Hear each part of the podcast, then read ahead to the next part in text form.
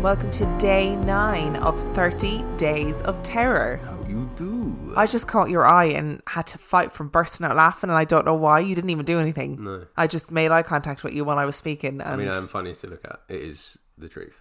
you're also, I just can sense all those really funny Hmm. jokes in your brain. Have you noticed that since we recorded the last episode about mirrors, that mirror has changed direction, is now looking directly at me? I mean, I don't think the mirror is looking directly at you, but it does change direction quite regularly.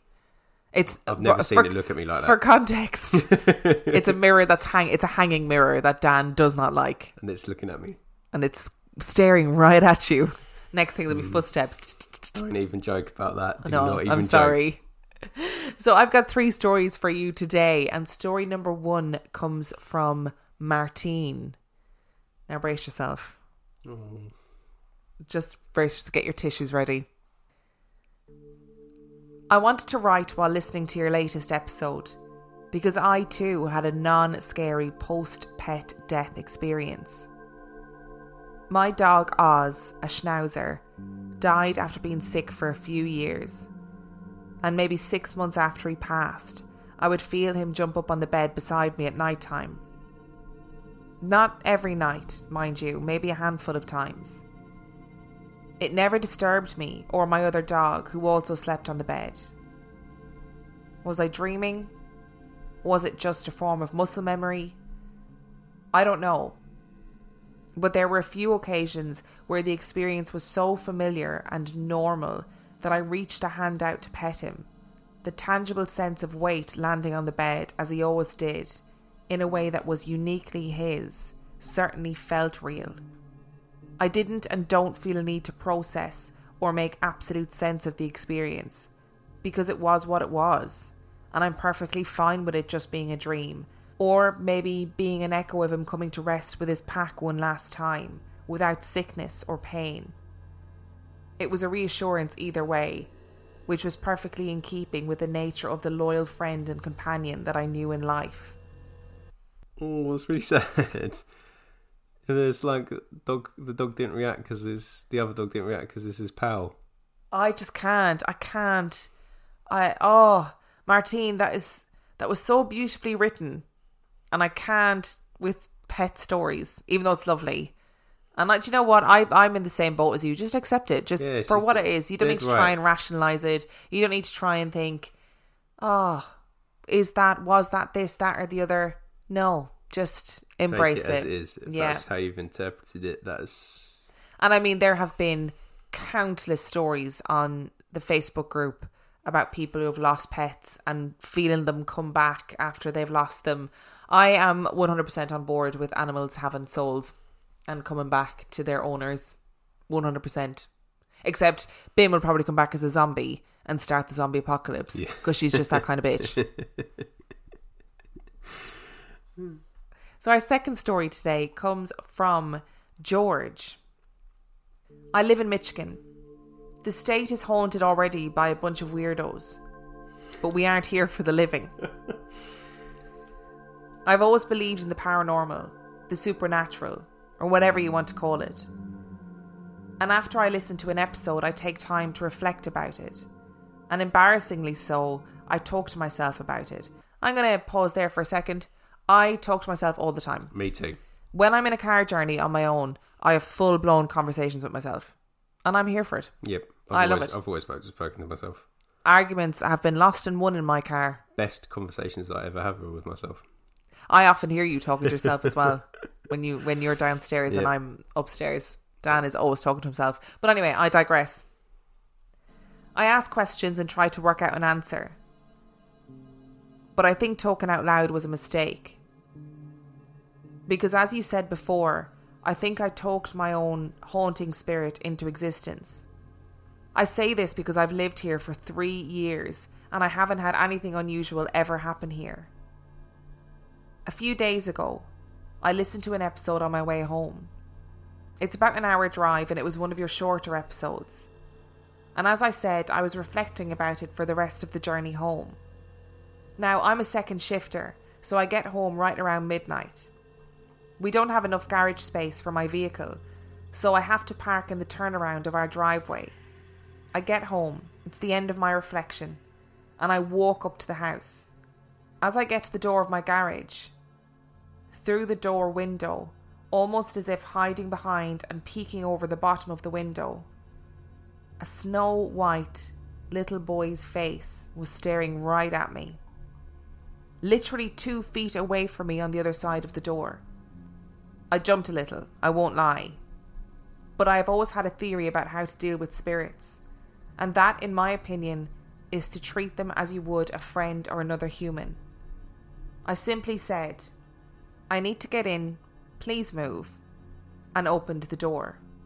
I've no idea how, but I didn't see this little boy disappear. Like I was forcibly not able to pay attention to it after asking it to move. So I go inside and go to sleep. And nothing else happens from that night. Four nights later, I was having back pains the whole day. My neck had been sore like I'd slept wrong, and no matter what I did, no amount of ice cured it. The day was normal, I had spent some time with my neighbour, and the whole time at his house the pain was gone. At around 8:45 p.m., I came home, and as soon as I walked in the door, the pain started again. I still had to do the dishes for the night, so I go to the sink, put my music in, and start. And that's when I see him. I was in the middle of putting dishes away when I caught my reflection in my peripheral vision and hanging on my back was the boy. His hands on my neck and knees sort of in my lower back. And he had the biggest grin. Like he was having fun getting an all day piggyback ride. And the grin was not sinister, but just a child having fun. I kindly asked him to get off now. I've had enough. I look. And he was gone. And the pain stopped. But that night I couldn't sleep because my uncle, who I live with, was up all night cursing and complaining, but I didn't listen to what about. Just thought he was being his old self, watching some show on TV. So now it's today. It's November 23rd. I was sitting in the living room watching Harry Potter and the Order of the Phoenix for the 200th time when I hear my uncle in his room say, What the hell, man? I thought nothing of it. A few minutes later, he rushes into the living room looking at the ceiling, and he just whispers, Come here fast. I follow him to his room, and what sounds like a child's footsteps are walking around above his room. Whatever it is would walk a few steps, stop, and then scratch, like on the ceiling. My uncle said, I told you, man, I've been hearing things up here the last couple of days. We don't have an attic, but the area between the ceiling and the roof is still open. So if anyone wanted, you could still go up there. Well, guess what I did? Oh. Having a good idea that it was this boy, I took a trip up to the crawl space, which, might I add, can only be accessed from the same garage he was in the other night. Shining my flashlight around, I found him. Not in the light, but I saw him in a corner after I'd only just checked it, and I told him that he needed to be respectful at night. We need sleep, but it's okay to play during the day, but to watch out for my uncle's room. I heard a tiny whisper. I don't know what it said, but it sounded thankful. I came down, started watching The Walking Dead, and haven't heard anything since. My uncle is asleep finally, and I think we're going to be fine. I hope. So maybe not exactly Toshio, but really damn close. I hope you can take my story and maybe debunk it, if possible. But I've no idea. Now, I've something for you about the Whistler. The one with the video of the Whistler on the river. No, thank you. The whistle sounds exactly like Negan's whistle in The Walking Dead. So either the Whistler is fake, or he's a savior. Or maybe that type of whistle just sounds, I guess, threatening. So maybe the show used it and it isn't actually fake. Last night, on November the 25th, I returned to work. Had a pretty normal day. Clocked out, and on my way home, on the interstate, halfway home, the boy was walking down the highway towards where I'm coming from. He stopped and stared at me like he was coming to my work to find me, noticed I was driving, and just watched me pass. I looked in my mirror, and it appeared like he was crying, like I just left him or something. I get home, and it just feels like I lost someone close to me. I became completely overwhelmed with sadness and even cried for a little bit. And I went to sleep. And no, I have not lost anyone. I feel like I had this feeling about the boy. And while I was thinking about it, getting ready for work, directly below me in my room, something hit the floor from the basement. I went down there, and upon my descent into the basement, I caught something, completely black, disappearing into the other room in the basement. Now, I've seen enough ghost adventures and listened to you guys enough to know not to fuck with the black spirit. I said out loud, fuck you, and went back upstairs. I came to work, and on my break, I decided I should probably tell you now instead of wait for more things to happen, in case this demon or whatever is trying to kill me. So if you see George Miller on the Millington, Michigan obituary, just know it was definitely this demon. But on a serious note, I will do some investigation. But I have to be careful. I want to get rid of this thing. Both the demon and the little boy if he comes back. I mean, absolutely Mm, no, not. No, no, no, no, no child ghost. That story No. gave me proper goosebumps. I was doing that thing where I flail my arms when I'm getting freaked Yeah, out telling no. a story. No, not having that. I I'm, I'm sometimes- a little bit torn about this story because I don't know whether I, I admire the the control that he seems to have over the little boy just by being frank and nice Polite, with it. yeah. However, the inner scaredy cat of me is saying, "Do not acknowledge this thing." It's trickery. It's the the bit that slayed me was when he caught his reflection and the little boy was hanging on his back. that was the boy in the highway for me, Ugh. walking down the highway. I am. I wish sometimes wish people could see us when we do these episodes because I, start I currently to don't. I start to flail like you know those Yeah. um those little inflatable things outside car dealerships in America. The Bailey used to have an entrance. Yeah, I I sort of flail like one of those when I start to get freaked out. And Dan is obviously topless. Always. just just to let everyone know. Um, I'm sorry. I don't know if you are a George because your name starts with a J, but I'm I'm going for George. J J O R G E. So George, I'm not even going to try and rationalize this. I'm just noping the fuck out because this is very Toshio territory. if you're wondering about Toshio, Toshio is the little boy in the Grudge. That's all I could see the, Yeah. the whole way through this story, and absolutely not. I think I felt it, it that sort of it's that impending like around every corner of Dear David. It had like elements of that to it as well. That did give me the heebie-jeebies. And I have crawl to say. space as well. What what crawl spaces? Well, I know, I know what crawl spaces are for. I get it. It's structural. You need it, but ugh.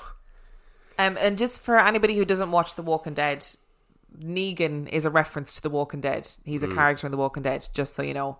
I also have realized that a lot of our stories have that two note whistle. That lots of people in that story have heard a two note whistle, like the Whistler story that traumatized me so. Today's stories are making my skin crawl. The first one didn't. No, the first one was the dog one. Okay, I'm talking about the fact that we also just recorded episode eight, and Yes. that made my skin crawl too. Um, I've got one more story for you. I don't know if I can handle it, but go for it. Story number three comes from Deborah. After listening to the stories other listeners have sent in, I started thinking about the odd things that happened in the house I grew up in. They were so few and far between, it was easy to forget about them, even during my childhood. I hadn't actually thought about the incidents in details for years, but recently they came up because my partner and I were talking about ghosts. Unlike the movies, I didn't feel any narrative related to the incidents. They didn't happen slowly at first and then get more and more terrifying before it ended in a dramatic climax. I didn't get to know the entities. I didn't know if they were someone's husband, child, or whatever. There were just odd, unexplained incidents that happened. The incidents were each their own separate thing, and they didn't seem to be related. I grew up on a farm in New Zealand, literally in the middle of nowhere. I don't know what the first incident was, but when I've told the stories previously, I've always started with the night my older sister and I heard a noise. We were around 9 to 11 years old at the time. My parents had just tucked us into bed and turned out the light. I remember lying in bed across the room from my sister and being really annoyed because she was making lots of noise and I couldn't get to sleep. I told her to shut up, and then she told me to shut up. She, however, did not shut up, so I told her again to be quiet, but she replied that it was me that was making all the noise. We argued for a bit, but then we seemed to realise that maybe we were both telling the truth. I said, On the count of three, we will both be really quiet and we won't even move or breathe. We counted down and we both went silent. Not a peep was coming from me or my sister. Then the noise started up. It sounded like an old man's raspy, laboured breathing. And it was coming from under my sister's bed. We both freaked the hell out and ran out of the room screaming. We shouted to our mum and dad that there was someone in our room, and they both came up to investigate. They looked in the wardrobe and under both of our beds, and of course there was nobody there. My mum said it was probably just a possum. Where I live now, I often hear possums from my bedroom, and while they do make creepy as sounds, it is slightly different to what we heard. Plus, that doesn't really explain why it seemed to be coming from inside our room, under my sister's bed. I don't like saying that it was a ghost, because if ghosts are real, then they don't need to breathe because they're dead. But I can't specifically remember in detail another time when I heard the noise. My sister claims to have heard it a few more times. A little while later, she got her own room and I had that room all to myself.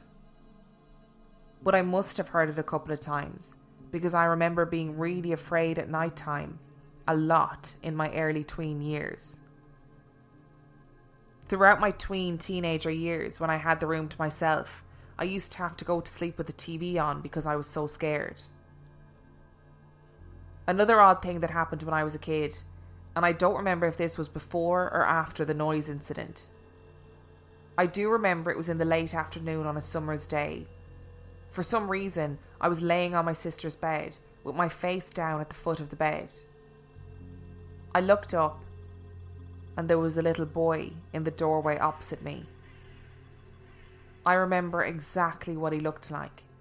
He was around five years old with light brown hair, big round brown eyes, and a brown woolen jumper and brown pants. I wasn't afraid when I saw him. I was just mildly curious. I blinked, and then he was gone. And I never saw him again.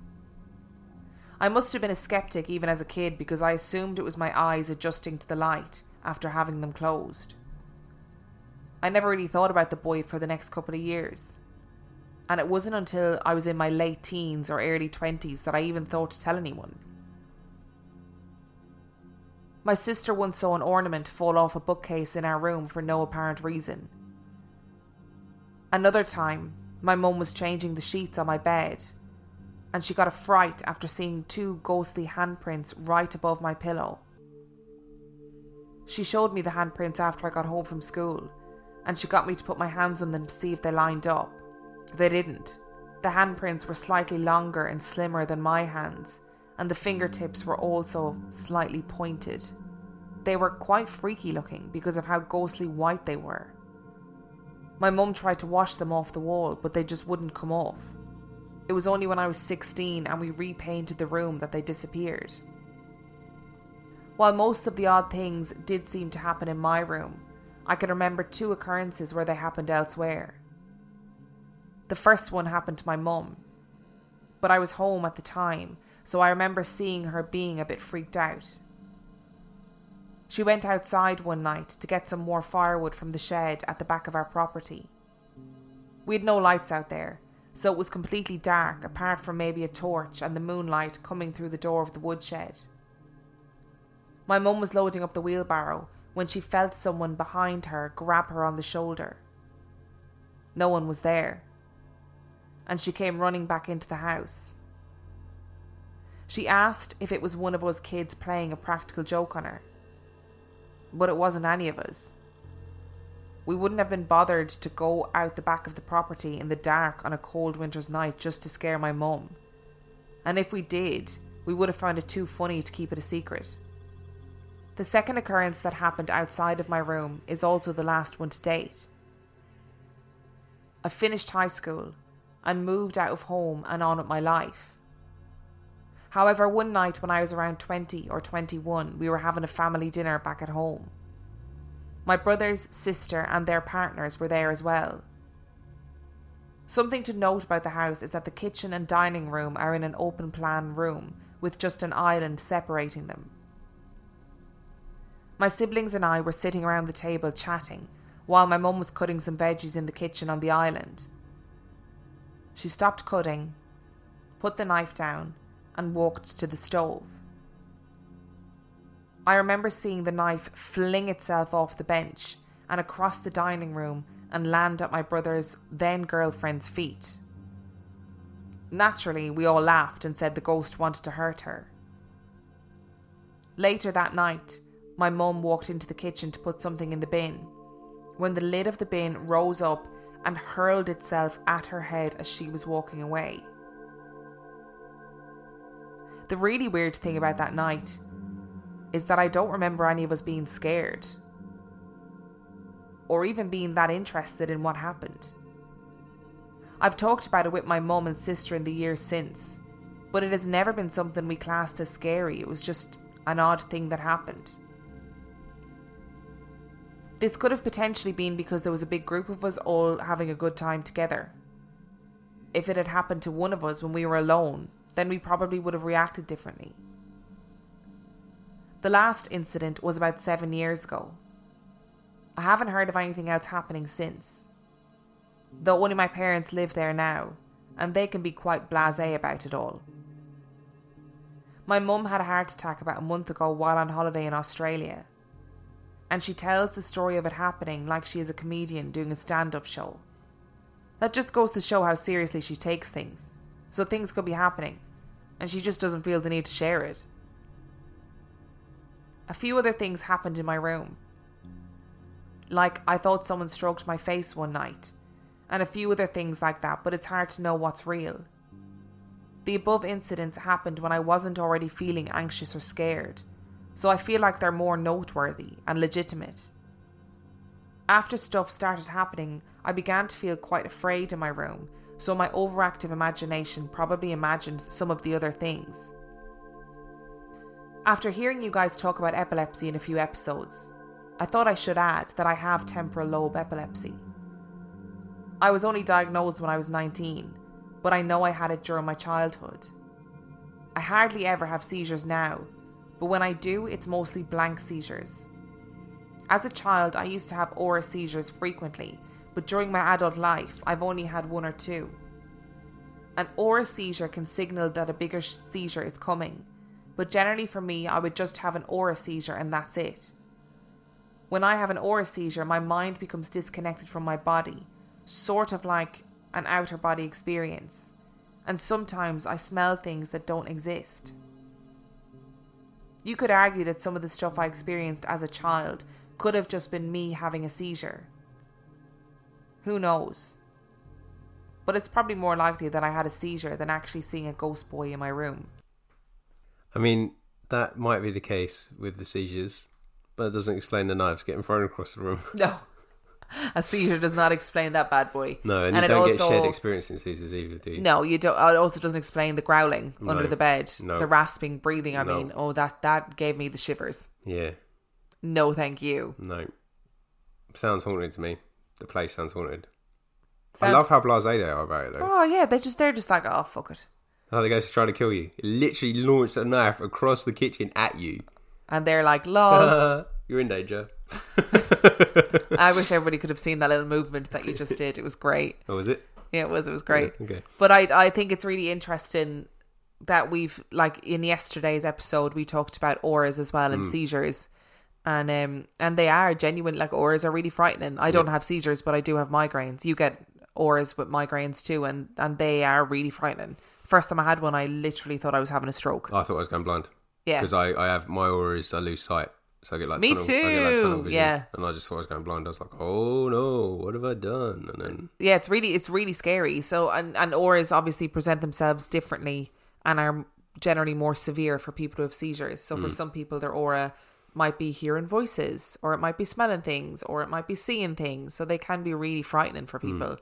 But it doesn't sound a knife throwing itself across the room does not sound like an aura to me. no, no. And I like I like the fact you tried to debunk your own story. And it might explain some of it, like the individual experiences, but there's two, at least two experiences that you told us about there that were shared with other people. Yeah. So, um, So unless you have the most powerful aura in the world, Imagine though, imagine if that was actually the case.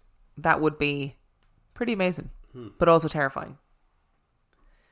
So if you enjoyed today's episode, you can find me on Instagram at Real Life Ghost Stories. You can find Dan on Instagram. At 50p Movie Club, You can find us on Twitter. at Real Ghost Pod. You can find us on Facebook, Real Life Ghost Stories Podcast. Give us a like and join the supergroup, which is RLGS Supergroup, and the password is. Emma and Dan. Does anybody actually listen to this point? I don't I'm, know I'm kind of they hoping do. they are because there, there's been a couple recently where we've just lost the tr- lost the plot. Like there was that one where you just like if you want to find me, Yeah. What if I'm me on Twitter and me on Facebook because it's the Emma show? It's all about me. Yeah, I don't know if people still listen to this point, but we'll keep going. Yeah. Um, if you want to send in your own story, you can send it to real life ghost stories podcast at gmail.com. Sorry, I s- stole your line. And you can support us on Patreon, patreon.com forward slash real life ghost stories, where for $5 a month or $2 a month, you get access to loads of extra content. Don't forget that if you donate to the GoFundMe of Out the Wood Woods Wildlife in the month of August, you have the chance to win some real life ghost stories merchandise. Doesn't matter if your donation is $1 or a million dollars, you still have the chance to win. and if you have a million dollars to spare and you'd like to donate it to Out of the Woods, I'm sure they will gratefully accept it. All those raccoons will be so happy. Amazing, they will be blinged up. Imagine if you get some more bling.